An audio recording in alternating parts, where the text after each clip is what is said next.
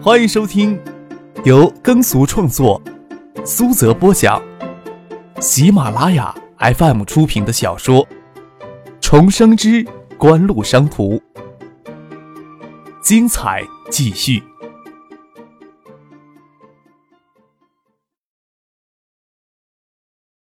第548集。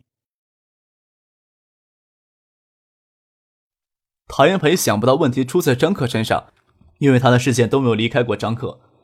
何况连名下属都跟着张克，那小子报没报警，他们眼睛就不会瞎了。唐延培想不明白，当真以为是路过的人看到谁报了警，可是警察直接找到他，知道他是悍马的车主，还毫不留情给他来个狗吃屎，这又是他难以想象的。国内的警察什么时候他妈的这么秉公执法了？看到老子开悍马车还敢这样？唐延培见惯寻常警察的嘴脸，此时心里的郁闷可想而知，但是他没有傻到要将心里的郁闷叫嚣出来，脑子里闪着念头，考虑眼下怎么脱身才是正招。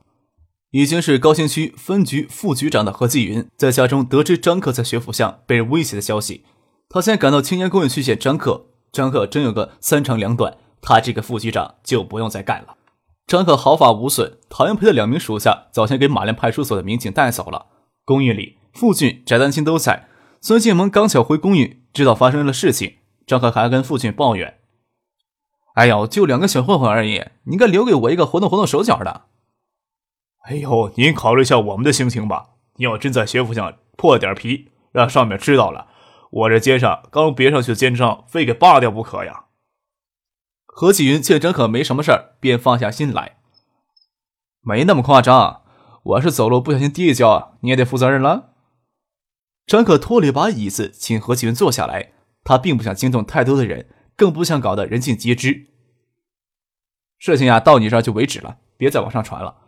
我呀，受不了那麻烦劲儿。到底出什么事儿了？惹的人想对你不利。孙静萌疑惑地问道。要说招惹是非，张克可没有他在行。何启云想知道到底发生了什么事情，但是他不会主动问。张克将今天在教室里反驳周吉喜的事情告诉还不知情的何继云、孙静萌。具体的资料呀还没有，不过能肯定的是，唐家控制着漳州稀土矿盗采的利益链。若是周吉喜的观点给国务院有关部门采纳，唐家在漳州的买卖将由非法变成合法了。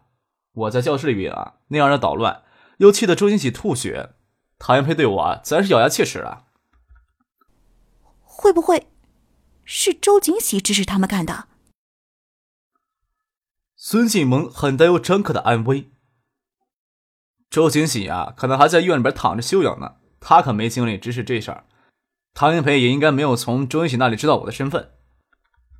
唐英培的招式过于简陋，绝不像是知道张克身份之后有预谋的行动。再说张克也不信周景喜有鱼死网破的勇气，其他人都明白这个道理，没有怀疑到周金喜的头上去。这次事件看上去就像一场意外。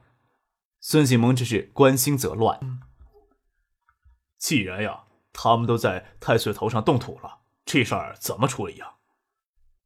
何启云问道。他希望事情处理的尽可能让张克满意才行，不过想想这家伙还真是愚蠢，张克对他的底细在之前都摸得一清二楚，他愣是没有想着打听一下才搞事情。想到这里，何启云都觉得好笑，就笑了起来。就当成普通的治安事件处理吧，是不是可以对唐英培进行治安拘留呀？张克见何启云肯定的点头，说道：“那就将他先关几天，不仅如此呀，最好呀还能让他一直都蒙在鼓里。咱们等会儿呀也跟你一块儿去马连派出所做个笔录。”唐英培在漳州唐家应该是一个相对重要的人物，让马连派出所将他以拘留的名义扣在建业，可以让唐家慌手慌脚一阵子，这边再派人去查漳州稀土矿问题也方便一些。看情形，稀土产业政策调整也到了关键的时刻，将周锦喜给气倒，将唐英培给扣下，将严重缓迟他们的行动。张克想了想，又说道：“虽然呀不清楚周锦喜为什么没有将我的身份告诉唐英培，但是让他们这段时间无法有进一步的沟通，对咱们更有利一些。至少呀，唐英培也没有脸请周金喜出面将他搞出去。”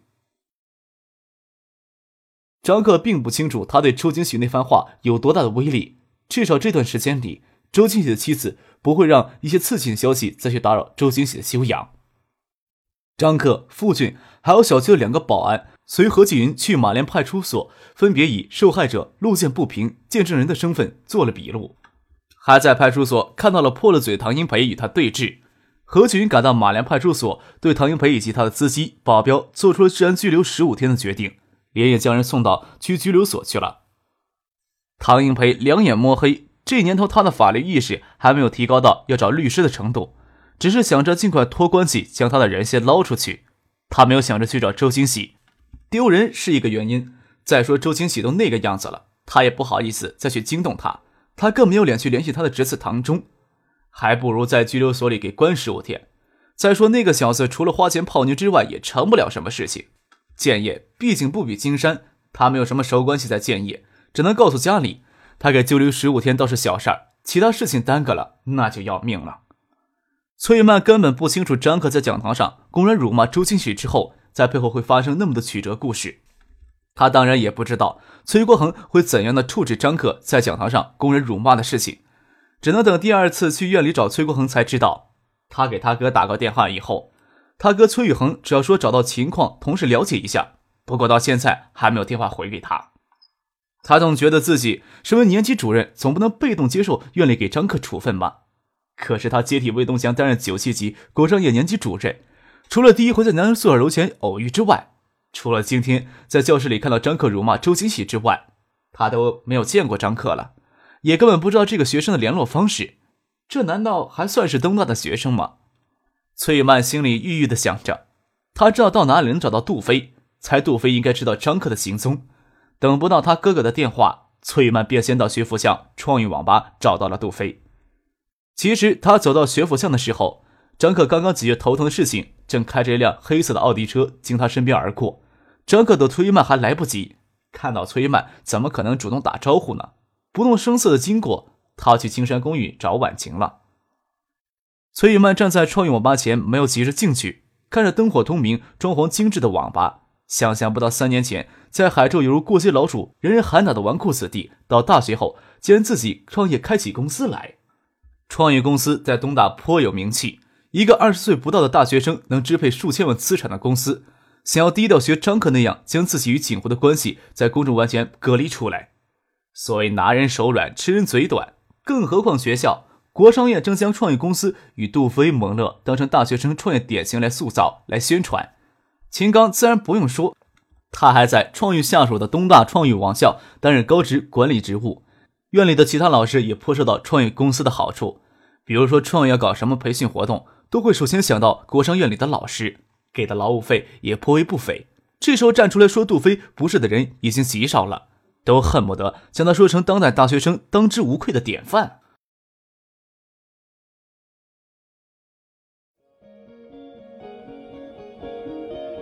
您正在收听的是由喜马拉雅 FM 出品的《重生之官路商途》。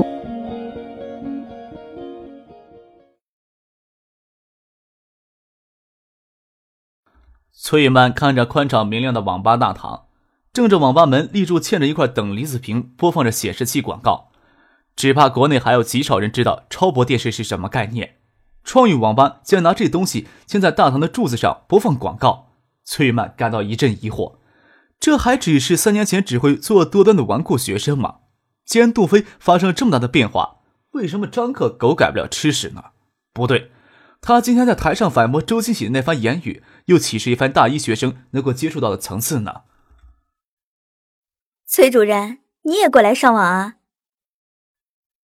今天是沈小菜创网吧打工的时间，他看到崔曼站在网吧门口欲言又止的样子，走出来招呼他。我来找杜飞，他在不在这里啊？崔曼说道。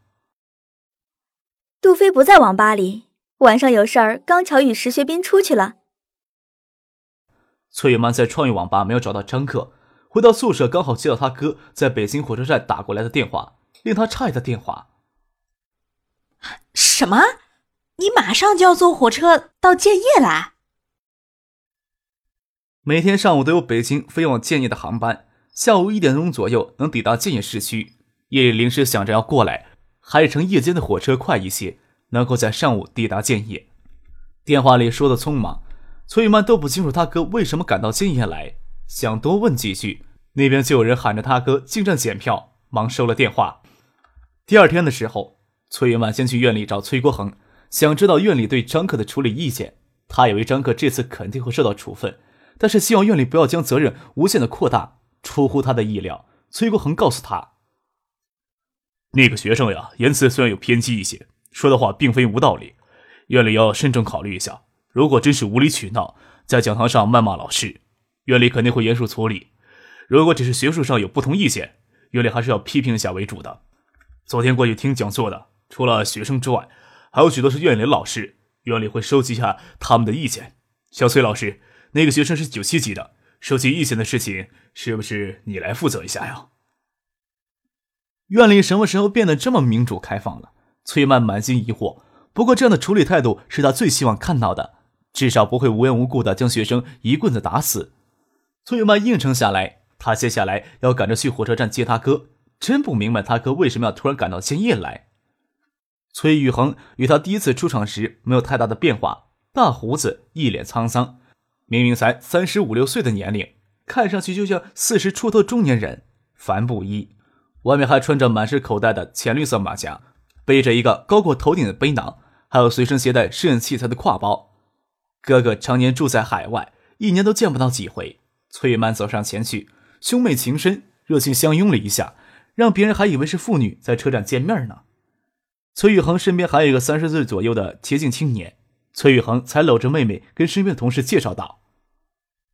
咋样啊？看到我妹妹不会说我吹牛了吧？我爸妈的优良基因呀，没有在我身上得到体现，优点全都集中到我妹妹身上了。又跟他妹妹崔玉曼介绍他的同事，这位是詹文明，詹天佑的詹，你唤他大詹就可以了，社里的同事。崔玉曼有些微羞的跟他哥的同事打招呼，又说道，什么原因都不说，急冲冲的跑到建业来做什么？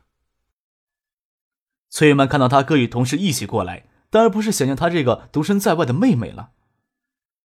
你呀，昨天跟我说的事儿，大詹正好有些了解的，我俩一和解，觉得漳州可能有比较重要的新闻题材可以挖掘。这时候又正值国内矿产资源政策调整的关键时刻，这里的新闻价值将会更高。赶着我回国还要在正儿八经做过什么事儿，哪能不心急呀？就连夜赶了过来了。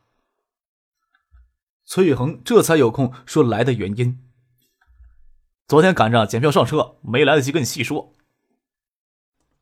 那你们怎么会在建业下车，不直接去江南漳州？崔曼疑惑地盯着他哥哥。我可不觉得你在建业中途下车是专程为了看我。嘿，崔国恒黑然一笑说道，听你的描述啊，你那个学生看上去很清楚漳州的情况，我们手里掌握的资料也相当有限，所以想在建业先停一下，找你那个学生了解一下情况，再联系江南分社的同志一起下去采访，更有把握一些。你那个学生是漳州当地人吧？就因为这个原因要在建业停顿啊？崔玉曼努努嘴，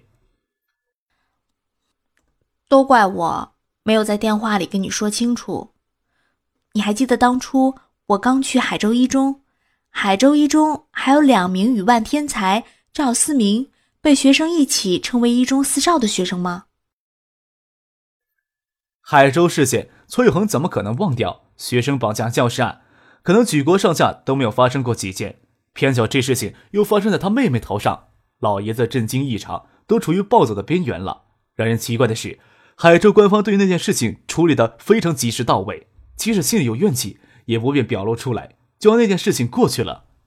海州事件涉及被称为一中四少的2名纨绔学生，崔宇恒赶到海州处理那件事后，善后工作，但对另2名四中的纨绔学生有一定的调查，倒是没有太过分的恶行。那时候，张克与景湖的资料还没有向省以及更上层的机关报备，就算崔宇恒有通天的能耐，也无法查到张克的底细。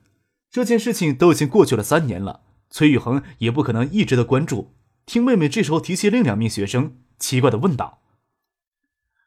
怎么了？难道又发生什么事情跟他们有关了啊？其中一个学生叫杜飞，现在成了大学生创业的典范。去年刚入学时，就从橡胶原创投基金拿到1000万的融资，创办公司已有数千万的资产，号称东大学生首富。还有一个学生叫张克，就是他在讲堂上公然反驳周锦喜的观点。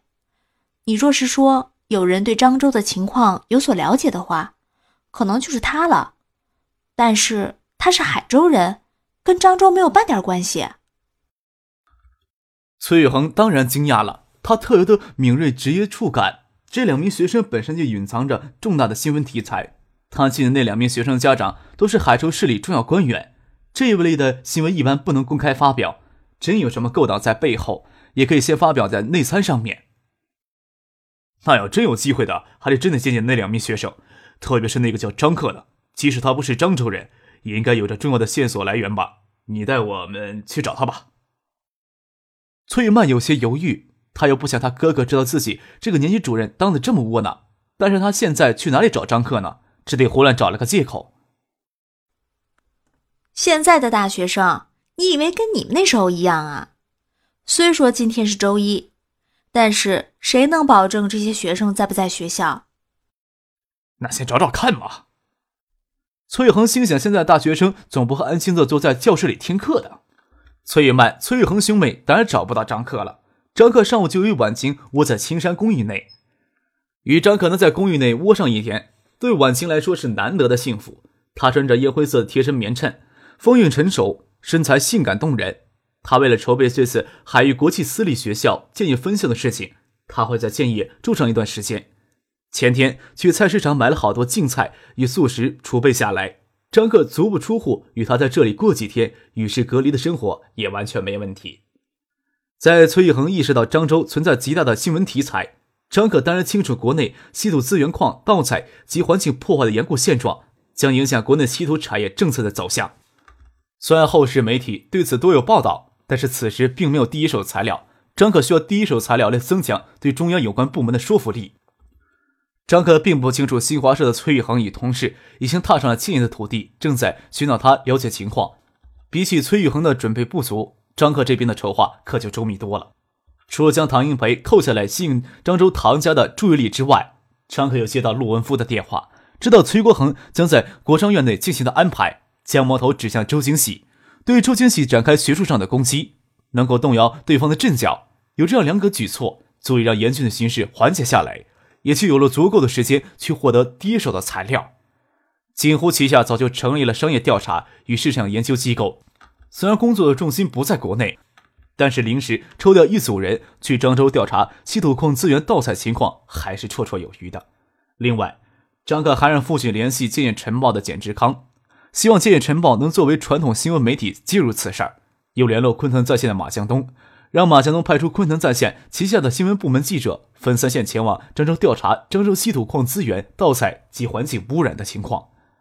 考虑到漳州官商勾结的严重程度，以及新闻媒体机构介入调查，一旦消息泄露，可能会引起漳州盗采矿的疯狂反扑。张克还特意让马海龙率领2个人去漳州居中应策，确保调查人员及记者的人身安全。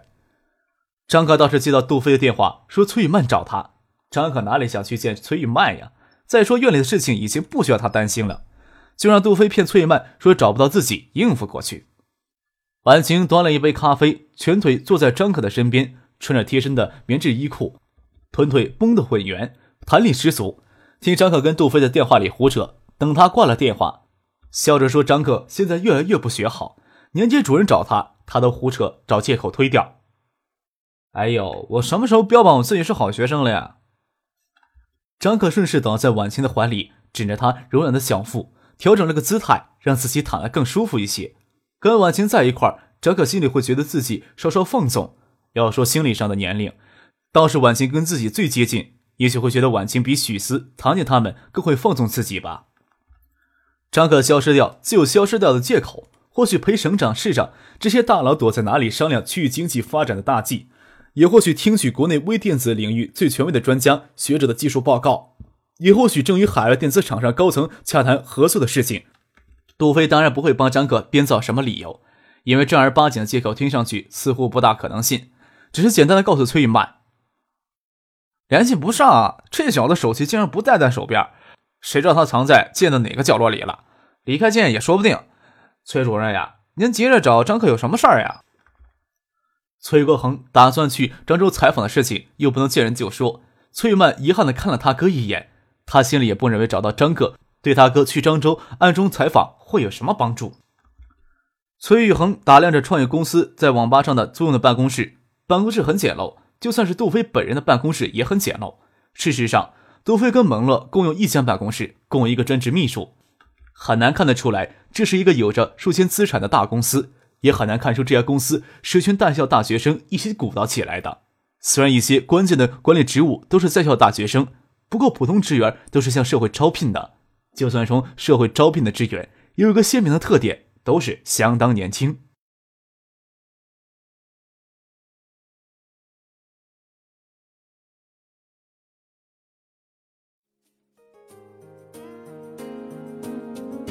听众朋友，本集播讲完毕，感谢您的收听。